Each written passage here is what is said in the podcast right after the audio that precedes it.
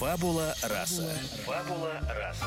Добро пожаловать в подкаст Яны Семешкиной. Разговоры об искусстве и творчестве длиной в чашечку кофе. Как побороть прокрастинацию, перфекционизм и творческие кризисы. Как разрешить себе творить и стать по-настоящему счастливым. Об этом и о многом другом рассказывают гости подкаста. Режиссеры, писатели, художники и, конечно, звездные эксперты.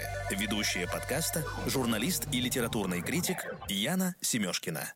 Друзья, добрый день! Вы слушаете подкаст «Фабула раса». Наш подкаст выходит при поддержке книжного интернет-магазина Book24. Напоминаю, что по промокоду «Фабула раса» действует скидка 30% на все книги в наличии. Сегодня у меня в гостях кинокритик, а, главный редактор журнала «Искусство кино», кинообозреватель «Медузы» Антон Долин.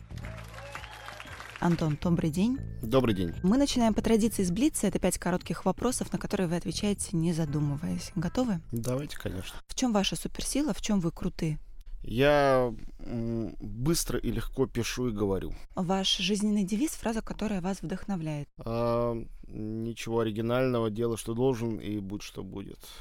Три качества, которые вы больше остальных цените в людях? Честность, доброжелательность, э, чувство юмора.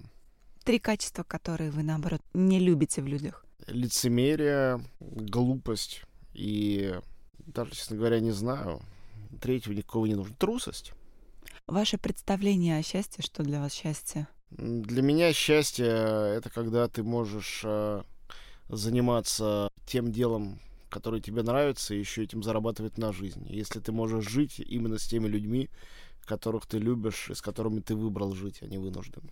Спасибо. Блиц закончен, и мы переходим к беседе. Антон, я сегодня хотела бы с вами поговорить о том, что такое быть современным зрителем и каково это. Как мне кажется, быть современным зрителем несколько сложно, поскольку кинематограф предлагает взять на себя часть ответственности. И быть зрителем сложно еще и потому, что иногда приходится отказывать себе в удовольствии пассивного наблюдения и развлечения. И мы живем в эпоху, когда все, что заявляет о себе как искусство, является искусством, в том числе и кино.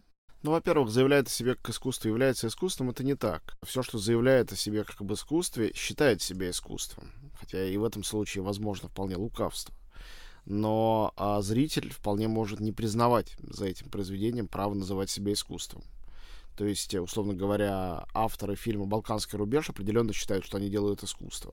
А я могу им сказать, это не искусство, и мы можем в этом не сойтись. А что касается э, зрителя и его ответственности, вы знаете, есть э, старая легенда, которая ходит из э, одной культуры в другую, об осажденной крепости, которую, когда берут приступом, милосердные победители, они разрешают э, людям, которые уходят из этой крепости, вынести на плечах то, что они смогут унести. Ну, есть много разных версий этой легенды. Есть легенда о том, что женщины, которым разрешили это сделать, вынесли своих мужей, обреченных в ином случае на гибель. Вот. Но мне кажется, искусство, вообще любое, не только современное, не только кино, оно устроено именно так. Очень трудно предъявлять претензии к нему, то, что ты мало из него вынес. Ты вынес столько, сколько ты можешь унести, сколько хочешь унести. Если ты хочешь ничего оттуда не выносить, ну вот, условно говоря, пример с вчерашнего дня я смотрел вторую серию последнего сезона «Игры престолов», у меня она вызвала кучу ассоциаций культурных с какими-то эпосами древними, очень эмоциональных ассоциаций. Я очень много оттуда вынес. И я читаю а, какие-то другие комментарии и вижу, люди пишут, «А,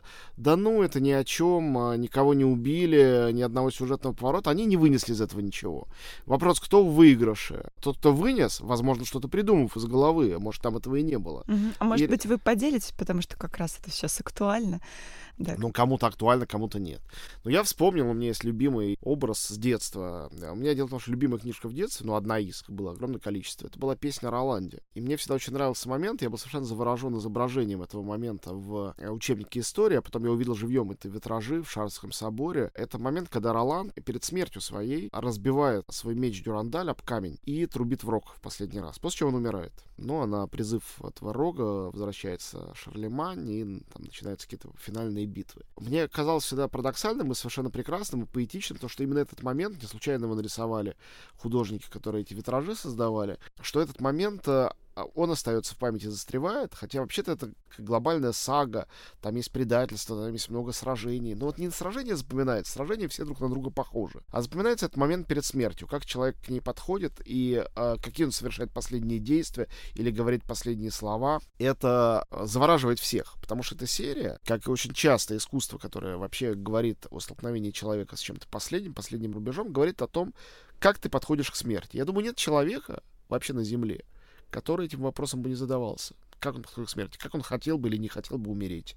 Что он перед этим хотел бы обязательно успеть сделать или сказать? И эта серия вся об этом. Мы не знаем, кто умрет из героев, но совершенно определенно каждый из них готовится к тому, что он на рассвете умрет. И эта драматургическая посылка, мне кажется, прекрасной, совсем не такой уж банальной. И на ней построено вот это вот час зрелища, в котором действительно нету ни спецэффектов, ни каких-то сюжетных поворотов резких, ни практически секса, то есть всего того, чем знаменитая «Игра престолов». И это мне как раз понравилось. Да, если возвращаясь э, к вопросу, то вот вы сказали о том, что у каждого свой культурный бэкграунд, и каждый зритель выносит ровно столько, сколько может унести на своих плечах. И не обязательно культурный. Я вот буквально ехал в такси сюда для этого разговора и переписывался в Фейсбуке с Сашей Браверманом, замечательным математиком. Обсуждали любимые книги Набокова. И он говорит, у меня, у меня любимые две книги вот такие-то, да, там а, «Облако, озеро, башня» и «Подвиг». Я говорю, поразительно, у меня тоже. Он говорит, странное совпадение, потому что у меня они любимые, потому что в детстве меня увезли в эмиграцию, и потому что я часто ходил в походы.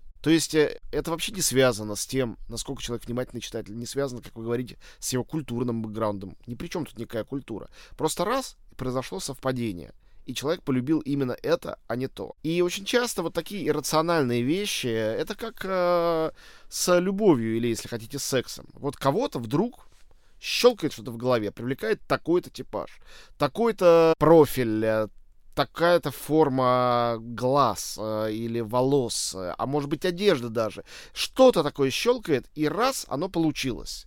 И мне кажется, что любовь к искусству, э, она из той же области, что и любовь человека к человеку, это очень иррационально. И э, когда мы начинаем говорить не о любви, а о понимании, мы начинаем лукавить, потому что до конца ничего понять невозможно никогда все равно. Ты понимаешь все равно всегда что-то свое собственное. И это понимание связано, опять же, с тем, что есть у тебя, а не с тем, что есть в произведении. Тебе просто кажется, что оно в произведении. На самом деле, как в английском языке есть выражение «химия между людьми», это все вопрос химии. И какой из этих химических элементов он внутри тебя был, а какой был вовне, это довольно трудно определить, когда эта реакция началась. Это очень интересно, потому что вот то, о чем вы говорите, мне кажется, оно немножко противоречит роли литературной критики или кинокритики. А вот зачем тогда нужны а, критики, да, которые ставят перед собой, наверное, задачу объяснить э, зрителю, там, что дурно, что великолепно, что как устроено, если в конце концов все это результат какой-то химии. Понимаете, э, вопрос, э, зачем нужны критики, он почти такой же общий, не имеющий единого или даже нескольких таких определенных ответов, как зачем нужно искусство. Сколько людей, столько и функций искусства. А сколько критиков и сколько читателей это критики, столько и функций критики. Есть люди, я очень хорошо знаю таких людей, которые читают критику, считая ее самоценным произведением. Не потому, что она нужна им как-то утилитарно. Я сам иногда читаю критиков, э, не прочитав произ... или не посмотрев произведения, которые они критикуют, потому что мне интересны сами по себе эти критики. Я вот только что прочитал э, последнюю книжку Бретта Истона Эллиса, он а, там хвалит и ругает некоторые книги и фильмы, которые я не смотрел и не читал, но мне интересно было читать его, несмотря на это. Так бывает. Есть люди, которым критики нужны вообще сугубо утилитарно. Не нужно им никаких э, там трактовок и концепций. Просто критик указывает им, разбирая что-то, что это что-то достойно разбора, а значит достойно прочтения, просмотра, прослушивания. Все, указание. То есть это работает как анонс. Кто-то, а вы говорите, зачем? Да, есть эта химия, но ведь в этой химии интересно разобраться. Представьте себе, что вы невероятно увлеклись каким-то мужчиной или какой-то женщиной. И вот у вас прямо обсессия. А, и вдруг какой-то человек приходит и говорит вам, а я тебе объясню, почему и с чем это связано. Ну, интересно же это послушать и узнать. Потому что сам человек про себя, особенно когда он в такой страсти, он не способен этот анализ провести. Да и когда уже острая э, стадия страсти проходит. Это очень любопытно. И мне кажется, что э, критик, который объясняет, что в этом произведении такого? Вот, например, простой пример не из области кино. Я э, слушаю практически нон-стопом последние вот там несколько недель новую певицу Билли Айлиш. 17-летняя девчонка, американка, совершенно потрясающе талантливая. Я слышу, у меня есть музыкальное образование, я слышу, что она талантливая, но моего образования не хватает, чтобы объяснить почему. И я при этом читаю огромное количество всяких э, хейт-комментариев на тему того, что просто она слишком молодая, просто у нее хорошие продюсеры, просто там очень удачный саунд-дизайн. Я думаю, может, правда саунд-дизайн? А, ну что, я вот такой дурак, что можно меня одурачить, что если это хорошо записано в студии, то мне кажется, что и музыка хорошая. А может, достаточно хорошей записи в студии, а музыка не так важна на самом деле? То есть я не знаю. И вот Лев Ганкин, очень мной уважаемый музыкальный критик, пишет большой разбор, почему это круто. И поскольку я чувствую, что это круто, я кидаюсь читать и перечитывать его текст, который многое мне объясняет моей же собственной любви. И, понимаете, повлиять критический текст не может. Если нравится, оно не разонравится от э, э, ругани чьей-то. Только ты расстроишься. И наоборот, э, если не нравится, не заставит тебя полюбить.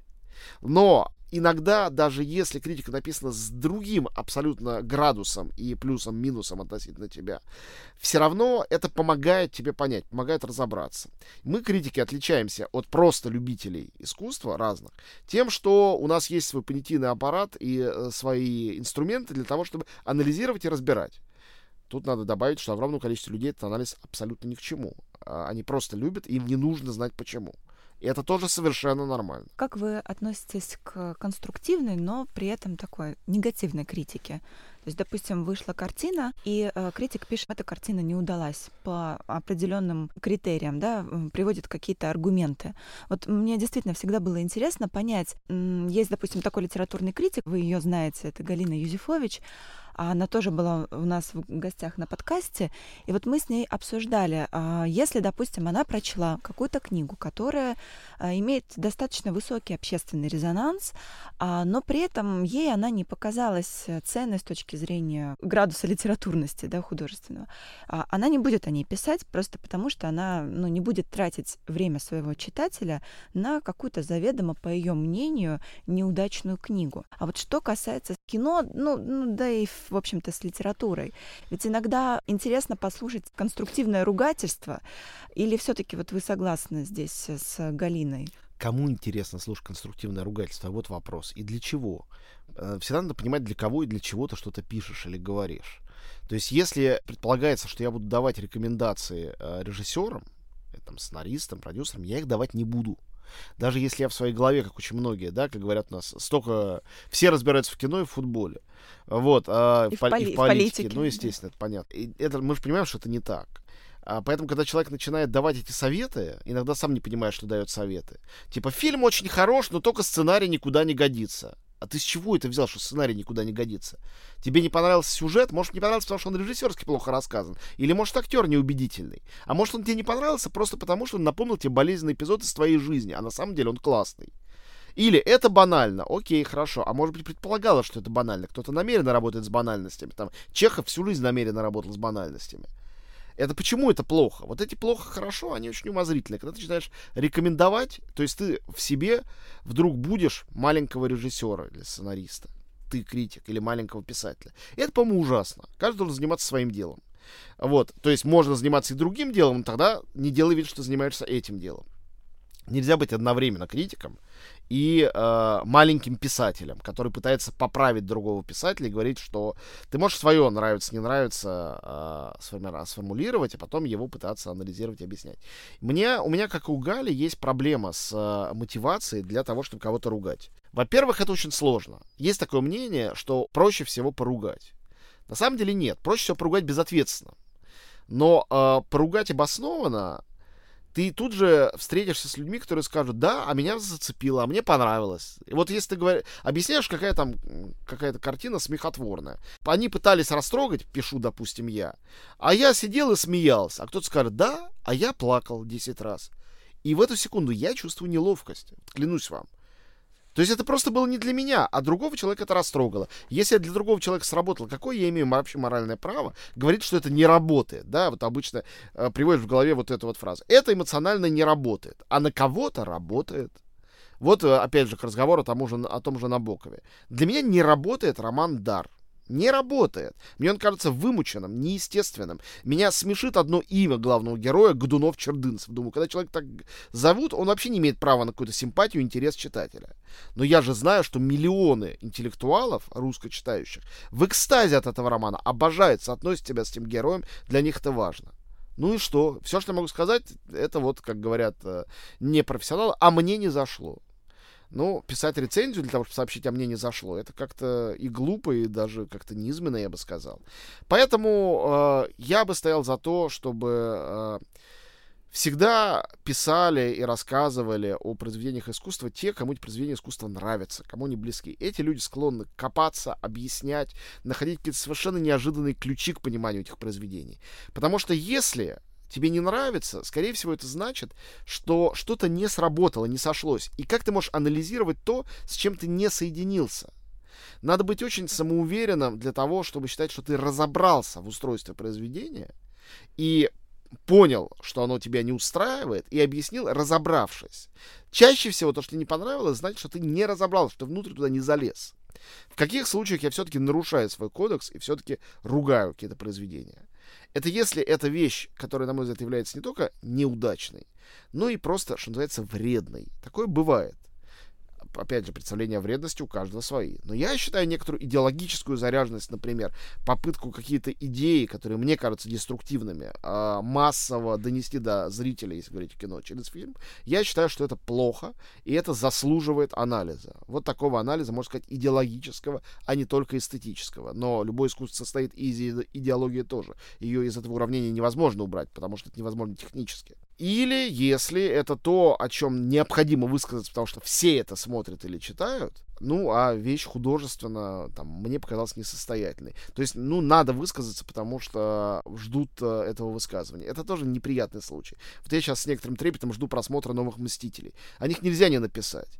И что бы я ни написал, меня, конечно, проклянут, потому что у фильма э, и у этой серии есть фанаты, которые, одни из которых будут влюблены априори во все, что там будет, другие априори будут все ненавидеть, потому что не так, как они хотели бы. Вот, и поэтому любое мнение не совпадающее будет принято очень агрессивно, я знаю это заранее.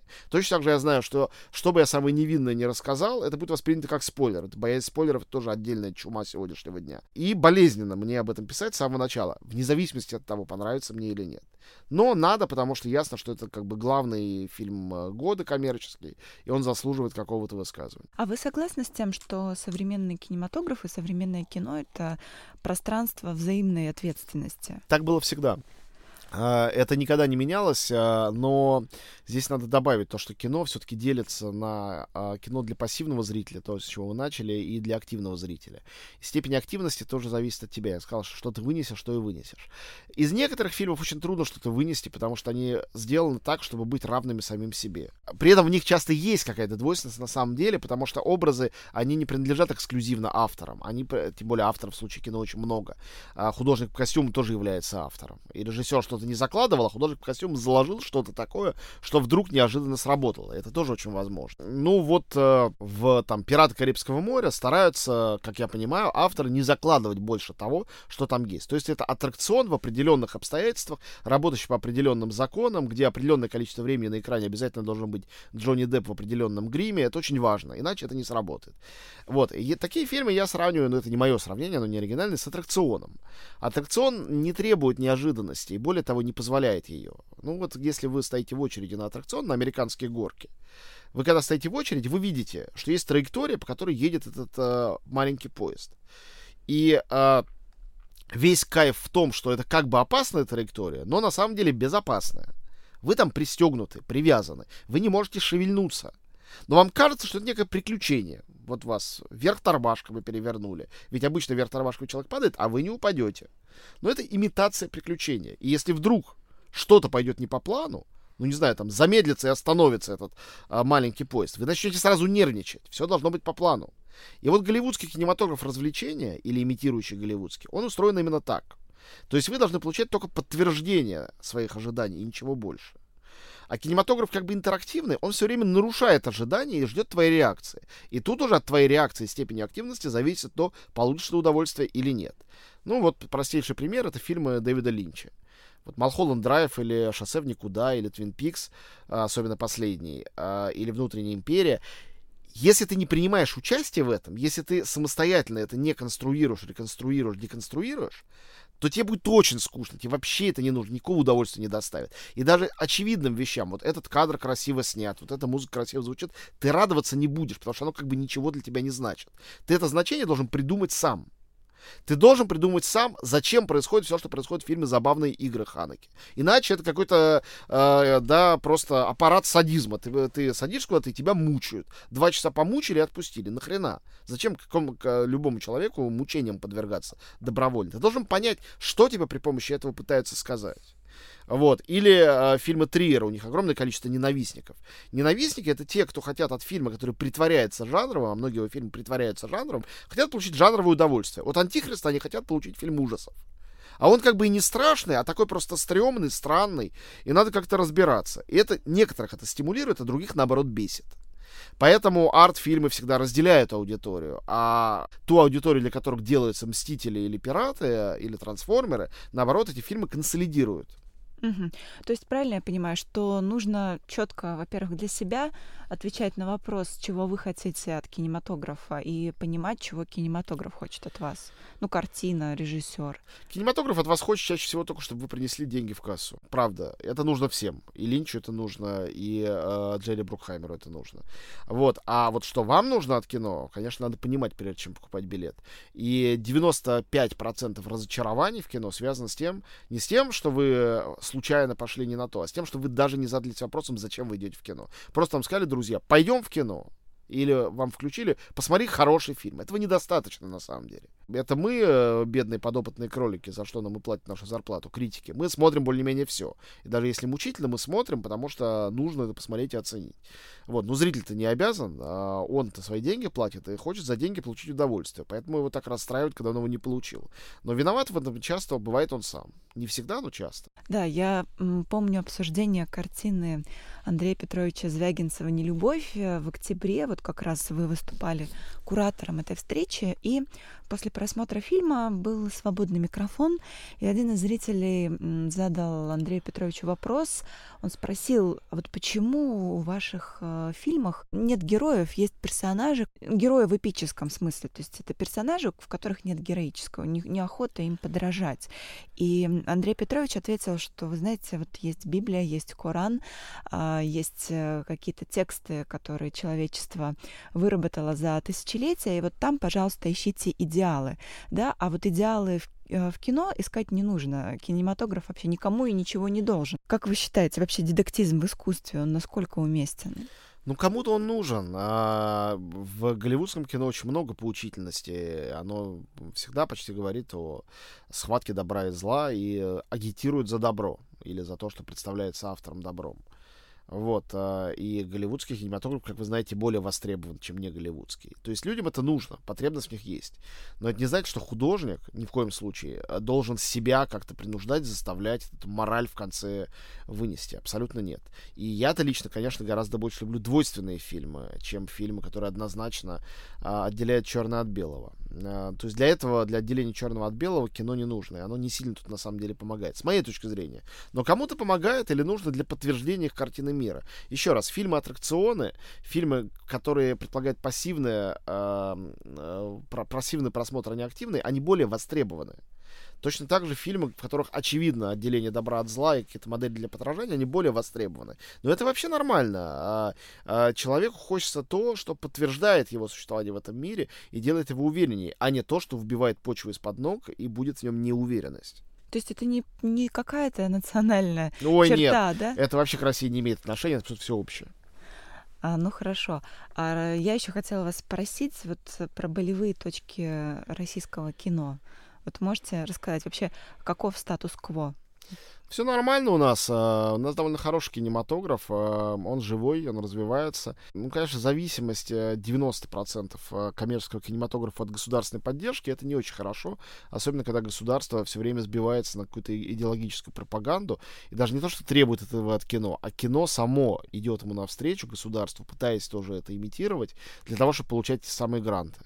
Ничего хорошего в этом нет, потому что это не искренность, а даже в коммерческом искусстве неискренность — это путь в бездну. Но в остальном а, у нас очень много авторов, делающих хорошее авторское кино, действительно много. Каждый год появляется 3-5 ярких фильмов. Там в прошлом году появились «Человек, который удивил всех», э, «Лето», «Война Анны», «Довлатов», там за год. А, и это не какой-то особенный год, нормальный год.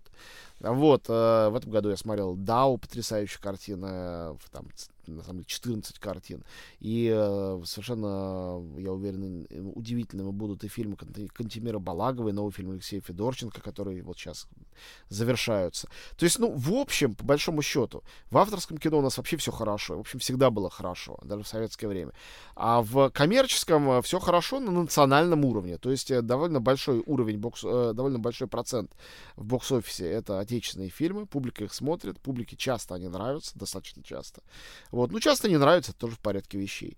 А, в сравнении с Голливудом, национальный коммерческий кинематограф во всех странах провинциален. Во Франции, в Германии, в Италии он всегда провинциален. Всегда ты смотришь немецкую комедию, думаешь, ну, все-таки это не Голливуд. Это так. У нас то же самое, мы тут никак не выделяемся, не отличаемся. У нас такая вот среднестатистическая европейская кинематография хорошего уровня. Вот, поэтому я не вижу, в чем а, тут очень серьезные проблемы. То есть, если бы, конечно, это от меня зависело, я бы кое-что реформировал, я бы а, коммерческое кино снял бы с господдержки, я бы, наоборот, государству а, предложил бы поддерживать э, фильмы а, авторские, у которых все гораздо сложнее с прокатом, но которые поднимают уровень, вообще культурный уровень граждан страны и вообще культурный уровень в стране. Вот, а, на мой взгляд, это было бы полезнее, хотя коммерчески это ничего бы обратно не приносило. Но вот такие приоритеты у государства, как бы у нас нету инструментов, чтобы на эти приоритеты повлиять, как-то их изменить. Я хотела как раз спросить у вас про э, журнал искусства кино. Вы заговорили о фильме Дау, он как раз на обложке нового выпуска. Ну, во-первых, э, это один из моих э, любимых журналов, и спасибо за то, что вы делаете, действительно. Спасибо. И я хотела бы спросить вот о чем. Вы, когда заняли пост главного редактора, вы предложили, я так понимаю, некоторую реформу, да, потому что все-таки журнал находился, ну, не в достаточно благополучном таком состоянии экономическом, и понятно, что был краудфандинг, который там буквально за несколько дней э, собрал какую-то рекордную сумму в несколько миллионов или в миллион. И понятно, что какие-то первые средства необходимые да, для продолжения работы журнала вы нашли. Э, как сейчас обстоят дела? Просто интересно послушать именно вас, как человека, который пришел на пост главного редактора и как-то эти рельсы изменил. Смотрите, э, у нас есть две жизни, внешняя и внутренняя. Э, с внешней жизнью у нас все хорошо. Мы выпускаем журналы по графику. График — это 6 журналов в год. Э, они большие номера, там 300-страничные. Это очень большой объем. Вот. А журнал выходит в срок, и тиражи продаются. Вот, то есть, э, при том, что тираж у нас вырос, сейчас это 3000 экземпляров, это большой тираж для толстого интеллектуального журнала, и пожаловаться тут не на что, все хорошо. При этом у нас есть огромное количество других мероприятий. Сейчас мастер-классы мы проводили вот только что нашу киношколу искусства кино, такой Блиц. Также у нас, э, на мой взгляд, очень удачно идут показы наши синематеки. Это старое кино, которое мы, мы перевыпускаем в прокат что-то. В частности, выпустили «Сталкера» и «Асу» таким образом. Мы не собираемся на этом останавливаться. А у нас свой книжный магазин, своя издательская линейка. То есть все у нас, в общем-то, хорошо. Внутри все довольно катастрофично, потому что у нас очень маленькая команда, крошечные зарплаты, которые еще приходится время урезать. Долги государства, которые остались долгами, никто их не закрыл еще со времен прежней администрации, которые тоже ни в чем не виноваты. Просто очень давно журнал, когда-то он был государственным, абсолютно снят с э, какого-то системного довольствия, и мы зависим от грантов, которые нам выделяют э, по доброте душевной некоторые наши партнеры или не выделяют. Э, и этих грантов не хватает, чтобы покрывать наши расходы. Перебиваемся как бы с хлеба на воду и обратно, и это очень дискомфортно. Вот. Ну, понятно, что мы существуем не как коммерческое издание, не для коммерческой прибыли, но хотелось бы хотя бы не, не быть постоянно в минусе. Сейчас мы постоянно в минусе. И я бы и снова запустил краудфандинг, но совершенно непонятно, как обращаться к людям, говорить, вы все два года назад скидывались на искусство кино, спасибо большое, давайте скинемся опять. Ну, между прочим, Кольта делает так постоянно, мне кажется, каждые полгода. Ну, и они имеют право тоже, они собирают гораздо меньше деньги, чем собрали тогда мы. И я не хочу, чтобы это все уменьшалось, а потом иссякло до нуля. Вот, потому что это еще показатель лояльности аудитории. А, мне хочется, чтобы она была лояльной, мне хочется больше давать, чем брать, конечно. Вот, и мы даем тот максимум, который можем дать, ей-богу. Но а, нам бы очень не помешало а, найти еще двух, трех, четырех спонсоров, которые бы... Ну, надо сказать, что такого рода журналы, как наш, есть Каиди Синема во Франции, есть фильм Коммент Нью-Йорк, где выходит при Линкольн-центре, есть сайт and Sound, он вот при Британском киноинституте. У них у всех есть какие-то мощные, а, часто с государственным финансированием институции, которые их поддерживают. А, невозможно себе представить, что такой журнал будет существовать на самоокупаемости. Это не бывает. Но вот у нас такое ощущение, что от нас ждут именно этого. Ну, в России это неосуществимо. А что основные деньги уходят, э, понятно, на оплату труда и на печать тиража, да, поскольку он очень... Гонорары, аренда, а, типография, просто зарплаты, вот и все. Это очень-очень угу. большие суммы. А вы вообще как к бумаге, как к культурному носителю относитесь? То есть для вас принципиально важно, чтобы этот журнал выходил в бумаге? Принципиально важно, принципиально важно. Я вообще считаю, что вот этот отказ от а, а, физических носителей, носителей, он очень преждевременно произошел в России, что мы в отношении, в техническом прогрессе и в цивилизационном смысле мы от Европы и Америки отстаем очень сильно. В чем-то на 10 лет, в чем-то на 20, в чем-то на 40. Действительно это так. И поскольку мы медленно нагоняем, а не то, что вот как некоторые считают, на свой путь развития, он не свой, он на самом деле совершенно всеобщий, просто мы тормозим по ряду причин, в том числе объективно в общем, а, в этом торможении почему-то вдруг в чем-то мы а, начинаем себя вести как самые прогрессивные прогрессисты. Например, в веяниях в урбанистике. И вдруг начинаются какие-то урбанистические микрокластеры существовать так, как будто бы мы живем в России 2075 года примерно. И плевать, что все вокруг живут примерно в 1988 все еще. Вот. Ну и, конечно, этот дисбаланс, он выглядит э, трагикомически. То же самое с этим. Ты приезжаешь в Нью-Йорк, видишь, что все прекрасно читают бумажные газеты, бумажные книги. В книжных магазинах вообще невозможно протолкнуться. Э, ты видишь, что по-прежнему, черт побери, есть компакт-диски, есть э, э, DVD, они выпускаются. А у нас это все как бы закончилось уже. И говорят, а зачем нужен бумажный журнал? Я только что был в Silver э, Theater, прекрасный совершенно кинотеатр американского киноинститута, который находится в Вашингтоне. Ну, там на кассе продаются последние номера этого самого э, фильм коммента. Продаются, это нормально, это в порядке вещей. И поэтому я считаю, что когда нас в кинотеатре Октября на наших показах продается на кассе искусство кино, да, некоторые на это глаза выпучивают. Как? Почему? Ну, это нормально, это должно быть нормально. Да, это классно на самом-то деле. Ну да, но просто э, меня угнетает то, что на это смотрят некоторые как на какую-то э, такую эксцентрику, что вы все еще выпускаетесь в бумаге. Фу, да вы что? Вы, вы какие-то несовременные, надо делать только подкасты и специальные, это самое, интернет-платформы. Ну, окей, да, может быть тоже. Но все же мы понимаем, что у СМИ э, традиционных старого образца есть очень много свойств, которые невозможно в эти э, электронные невидимые СМИ нового образца перенести. Зачем сразу от них отказываться? Я персонально очень много читаю. Я читаю бумажные книги, я не могу читать с экрана, например.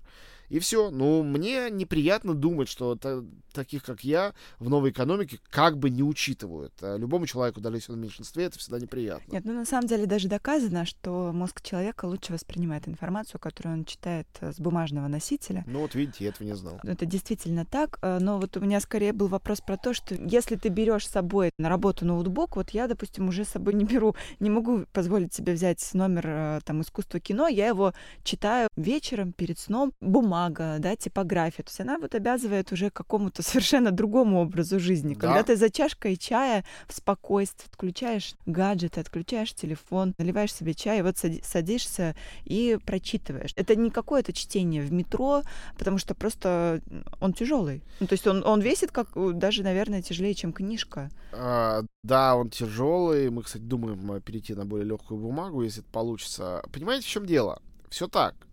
А, но а, в этом есть тоже свое удовольствие, в этом тоже есть свой кайф. А, мы просто отвыкли таскать эти книжки. Есть, есть люди, которым а, а, для которых идеал выйти из дома, не нести на себе никакую сумку, и идти легковесно, да, там, с маленьким кошельком в кармане, и все. А есть те, кому неуютно идти без... У меня есть друг, который всегда с рюкзаком ходит. Кому неуютно идти без сумки. Я... Мне неуютно, например, выходить из дома без книжки. Даже если я четко знаю, что я ее читать не буду. Вот смотрите, а, я а, приехал к вам сюда на такси. Сейчас я обратно поеду домой на такси работать. Я с собой взял, покажу вам. Не знал, что мы будем об этом говорить. Вот у меня сумка стоит тут рядом. Там внутри книжка. Это бесконечная шутка Дэвида Дэвид Фостера Уоллиса. Да. Там 1200 страниц. Я да. взял ее с собой. Я даже открыть у меня нет шанса но потому что мне психологически э, комфортнее, когда это толстая книжка у меня в сумке, а сумка на плече. Это так, и да. все, это факт. Я просто небольшую ремарку сделаю. У нас э, переводчик «Бесконечной шутки» Алексей Поляринов тоже был у нас в гостях на подкасте. Э, вы можете, кстати, послушать, дорогие друзья, наш разговор с Алексеем. И вот он рассказывал, что, значит, это исто- история перевода этой книги, что сначала он таскал ее то ли полтора, то ли два года в рюкзаке, вот так вот, без вообще шанса прочесть когда-либо.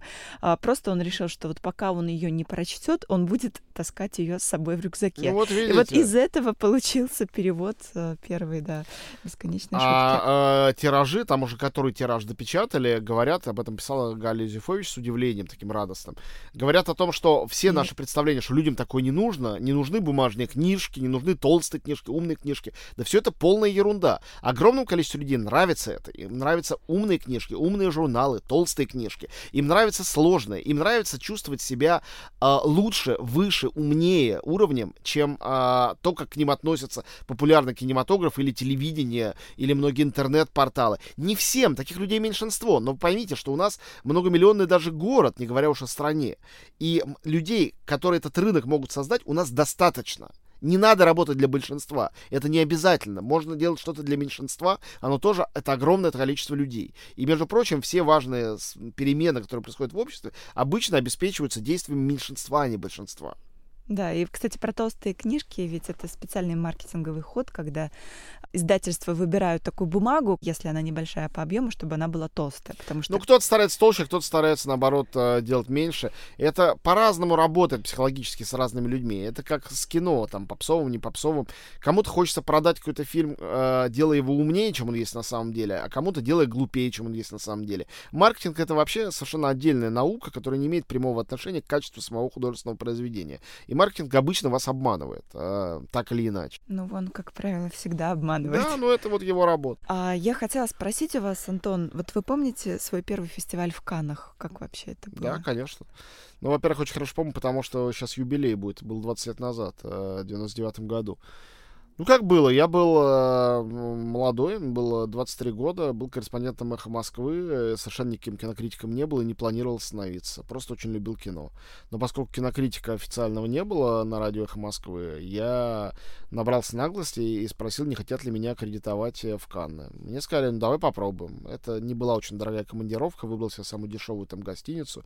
Вот, отправился туда и сразу влюбился во все это дело, а, тогда это была редкость, фильм, ну и сейчас это редкость. На гигантском экране идеальное качество изображения, только оригинальный звук с субтитрами. То есть ты смотришь, и, ну и, конечно, лучшие фильмы. Смотришь кино совершенно другими глазами, и уже не хочешь смотреть его иначе. Вот. А, так это для меня и началось. А, как бы профессия кинокритика, она складывается из этих двух составляющих, трех составляющих. Первое, ты просто любишь кино и готов смотреть его и о нем думать э, всю жизнь. Второе, у тебя получается находить слова для того, чтобы о нем писать. И третье, у тебя есть техническая возможность, или ты себе ее организовываешь, чтобы быть в этих э, центральных точках кино, например, таких как Канна, которые позволяют тебе быть на полшага впереди остальных зрителей и рассказывать о фильмах раньше, чем они их увидят. Вот эти все три фактора в эту секунду у меня сложились, и так все для меня началось.